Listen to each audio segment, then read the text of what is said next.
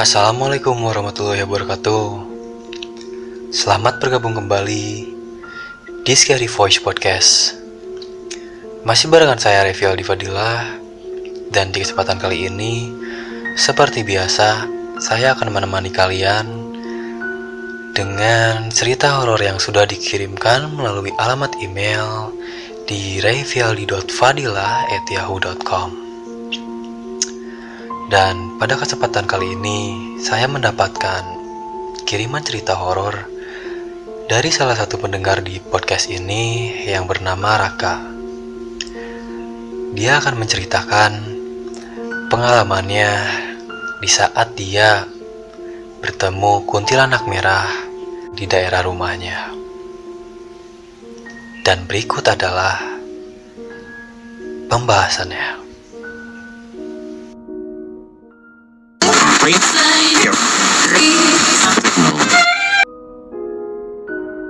Jadi hari itu dia baru pulang dari rumah temannya yang berada di sekitaran kota Solo. Dia berangkat dari rumah temannya sekitar pukul 5 sore. Pada awalnya dia tidak akan pulang dari rumah temannya sore-sore, melainkan dia akan pulang ke rumahnya sekitar pukul 9 malam. Berhubung ayah dari Raka itu menelpon Raka bahwa jangan pulang lebih dari jam 8 malam ke atas. Kalau bisa, segeralah pulang secepatnya. Begitu kata ayahnya Raka. Jadi Raka pun mengurungkan niatnya untuk pulang malam dari rumah temannya itu. Nah, ketika Raka sedang dalam perjalanan, tiba-tiba Raka pun menerima telepon kembali, tapi kali ini Raka mendapatkan telepon dari ibunya. Ibunya itu bicara kepada Raka bahwa tolong jemput ibu di rumah tante yang kebetulan rumah tantenya itu tidak jauh dari rumah temannya Raka itu. Jadi sebelum Raka melanjutkan perjalanannya, Raka pun memutuskan untuk menjemput ibunya terlebih dahulu karena tepat dia berhenti pada saat itu ketika menerima telepon Rumah tantenya itu tidak jauh dari tempat dia berhenti. Tibalah Raka di rumah tantenya dan di sana Raka mendengarkan pembicaraan ibu dan tantenya dari luar bahwa ibunya bilang kepada tantenya, "Aduh, uh, sepertinya saya harus segera pulang soalnya uh, waktu itu sempat ada tetangga yang pulang lebih dari jam 8 malam ke atas sempat ditampakkan sesosok kuntilanak merah. Memang di daerah rumah Raka itu terkenal dengan angkernya karena kebetulan juga di daerah rumah Raka itu memang sepi, terbilang sepi jadi Ketika jam 8 malam ke atas memang sudah tidak ada lagi warga sekitar yang beraktivitas. Singkat cerita, Raka pun uh, mengajak ibunya pulang. Terlebih lagi setelah mendengar ibunya bercerita seperti itu kepada tantenya. Ya memang Raka sebelumnya tidak mengetahui bahwa ada warga yang ditampakkan kuntilanak merah ketika hmm, pulang lewat dari jam 8 malam ke atas. Di perjalanan Raka pun bertanya kepada ibunya mengenai apa yang dibicarakan tadi dengan tantenya. Bu, apa benar sempat ada warga sekitar yang ditampakkan kuntilanak merah ketika eh, warga itu pulang dari jam 8 malam ke atas ibunya pun menjawab eh, iya sempat terjadi uh, kejadiannya baru beberapa hari ke belakang ini. Nah, Raka pun tidak melanjutkan kembali pertanyaannya kepada ibunya karena Raka saat itu cukup merasa takut dan juga merasa uh, memiliki beban pikiran ketika saat di jalan. Jadi untuk menghindari hal-hal yang tidak diinginkan di saat di dalam perjalanan, Raka pun memutuskan untuk tidak menanyakannya lagi kepada ibunya tentang kuntilanak merah itu lebih lanjut. Singkat cerita, Raka pun sudah dekat dengan daerah rumahnya. Sebelum masuk ke komplek rumahnya itu, Raka berhenti terlebih dahulu dan memutuskan untuk berdoa dan meminta pelindungan kepada Tuhan. Jadi Raka itu sebenarnya tidak ingin memaksakan dirinya untuk masuk ke dalam komplek rumahnya karena dia merasa ada yang tidak beres ketika dia tiba di depan komplek rumahnya itu. Jadi Raka itu sebenarnya tidak ingin memaksakan dirinya untuk masuk ke dalam komplek rumahnya karena dia merasa ada yang tidak beres ketika dia tiba di depan komplek rumahnya itu. Komplek rumah Raka itu terlihat uh, seperti komplek-komplek pada umumnya, jadi uh, komplek perumahan Raka itu memiliki rumah-rumah yang bisa dibilang cukup modern bentuknya tapi ada yang tidak biasa dari komplek rumah itu yaitu jarak dari rumah satu dan rumah lainnya itu lumayan cukup berjauhan. Jadi uh, dari rumah satu ke rumah yang lainnya itu kira-kira memiliki jarak sekitar 8 eh, meter sedangkan di setiap jeda dari rumah satu ke rumah lainnya itu masih ditumbuhi oleh pepohonan atau juga uh, dengan rerumputan, ilalang-ilalang dan ya seperti tumbuhan-tumbuhan liar. Memang uh, komplek rumah Raka itu bisa dibilang belum rampung sepenuhnya.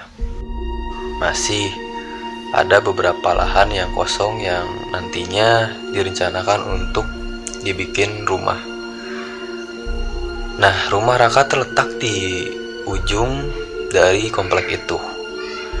Jadi, eh, ketika Raka memasuki komplek rumahnya itu, Raka harus melewati beberapa rumah yang kiri dan kanannya itu memang cukup luas ya jadi tidak terlalu berdekatan.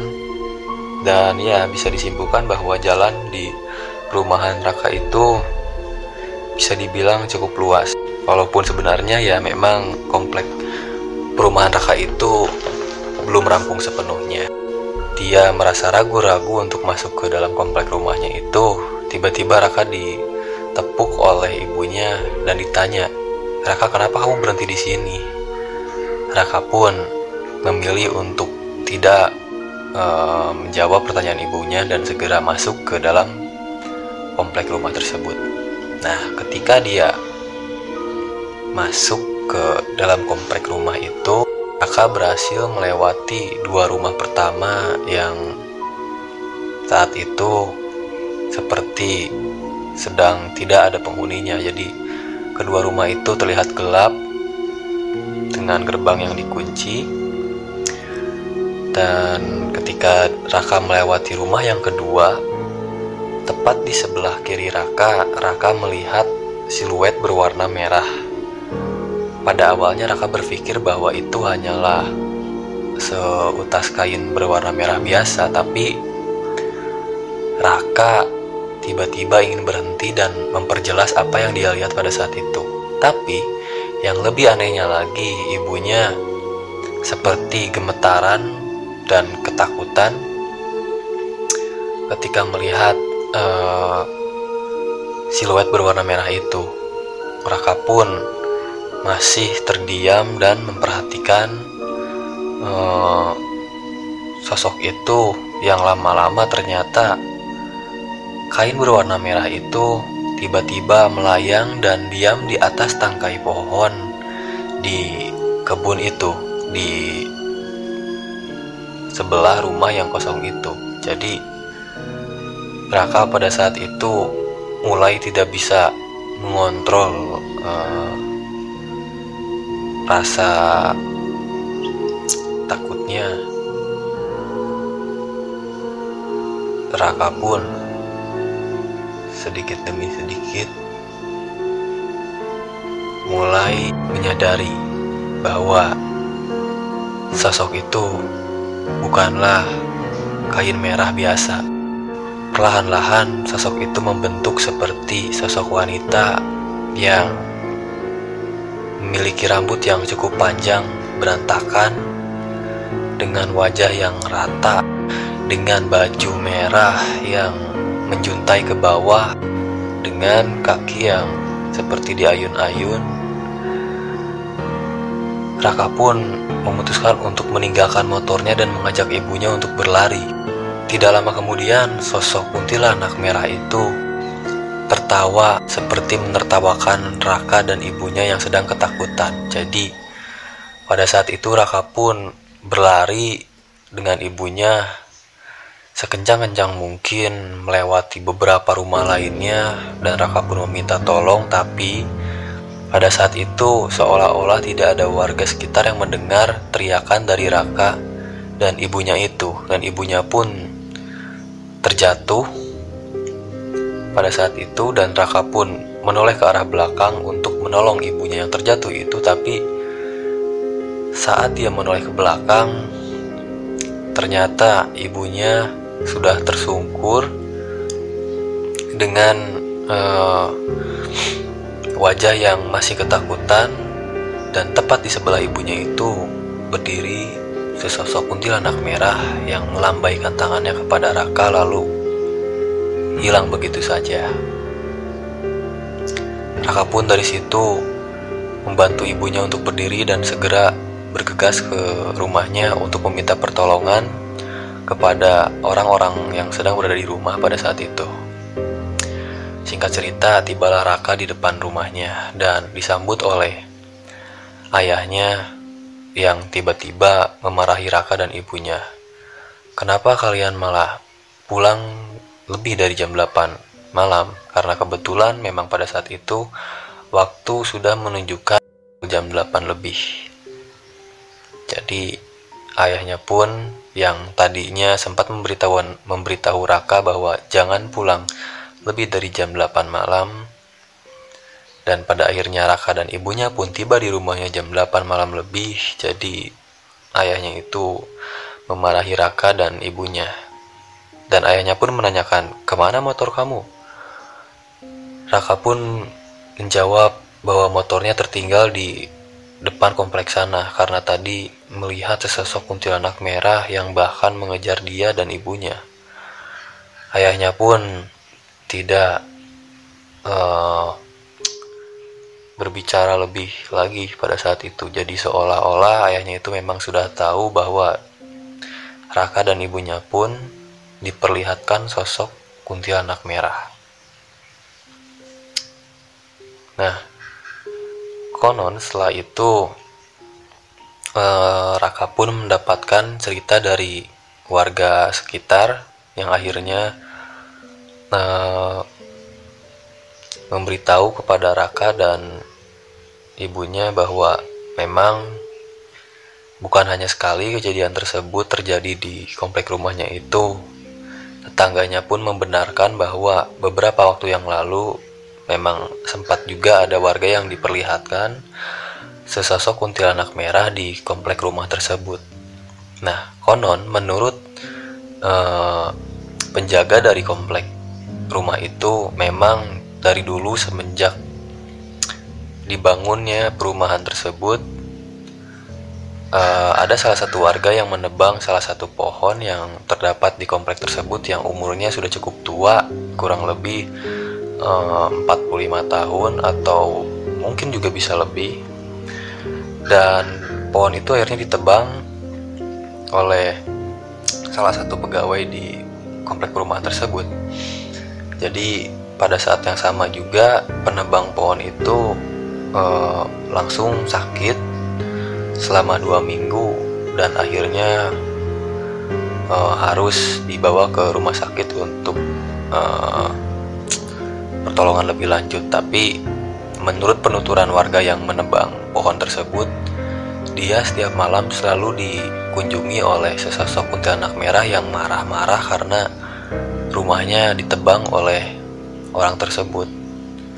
Dan kuntilanak itu seolah-olah meneror uh, penebang pohon tersebut sampai akhirnya dia stres dan sakit dan dilarikan ke rumah sakit. Bahkan sampai di rumah sakit pun uh, penebang pohon tersebut juga masih dihantui oleh kuntilanak merah tersebut.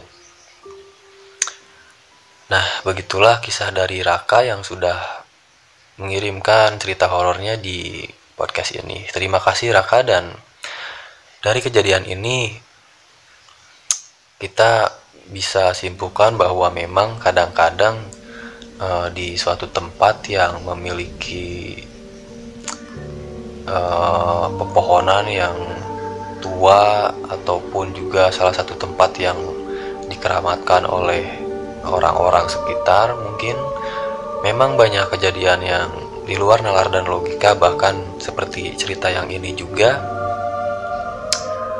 Karena salah satu pohon yang sudah berumur lama di tempat tersebut ditebang jadi seolah-olah kuntilanak tersebut merasa marah dan merasa rumahnya dirusak oleh penebang pohon. Tapi di sisi lain juga eh, kita sebagai manusia harus merawat eh, keadaan sekitar seperti pohon yang sudah lama yang ditakutkan bakal tumbang sewaktu-waktu mengingat umur yang sudah berpuluh-puluh tahun.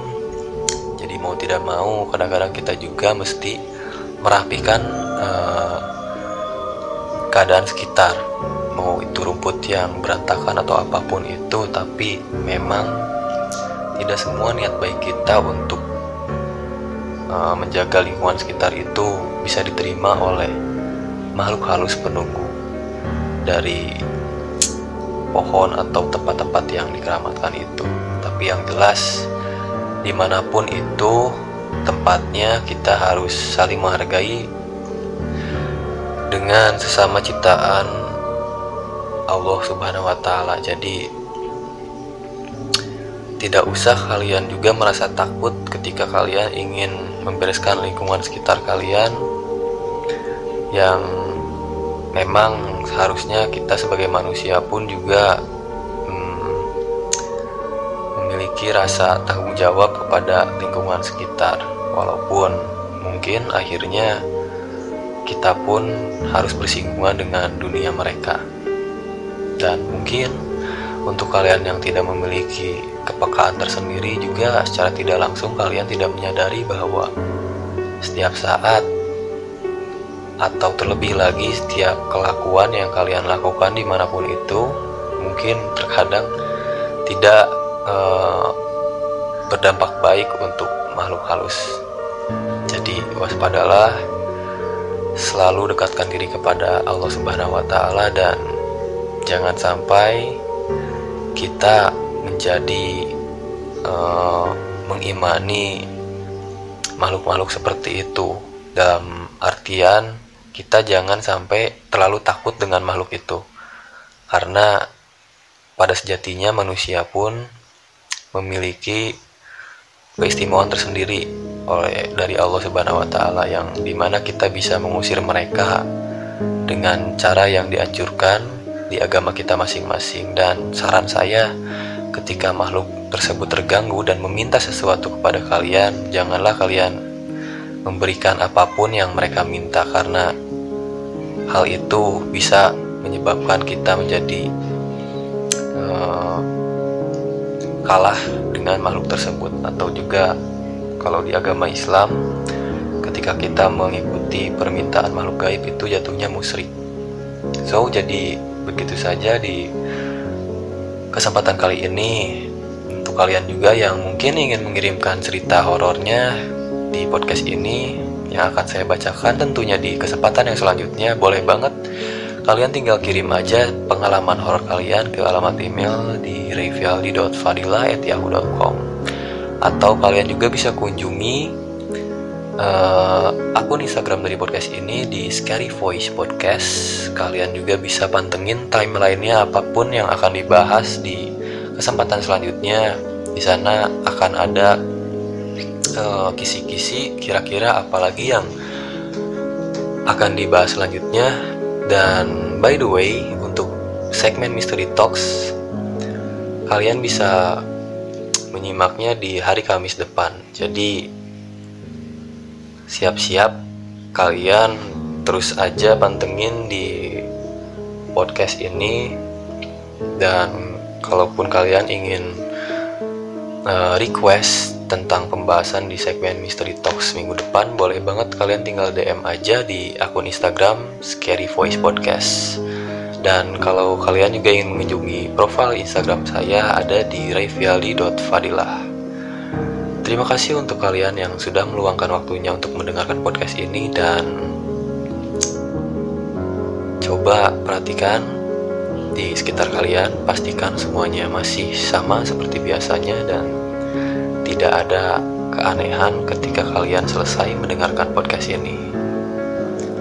Terima kasih dan good night.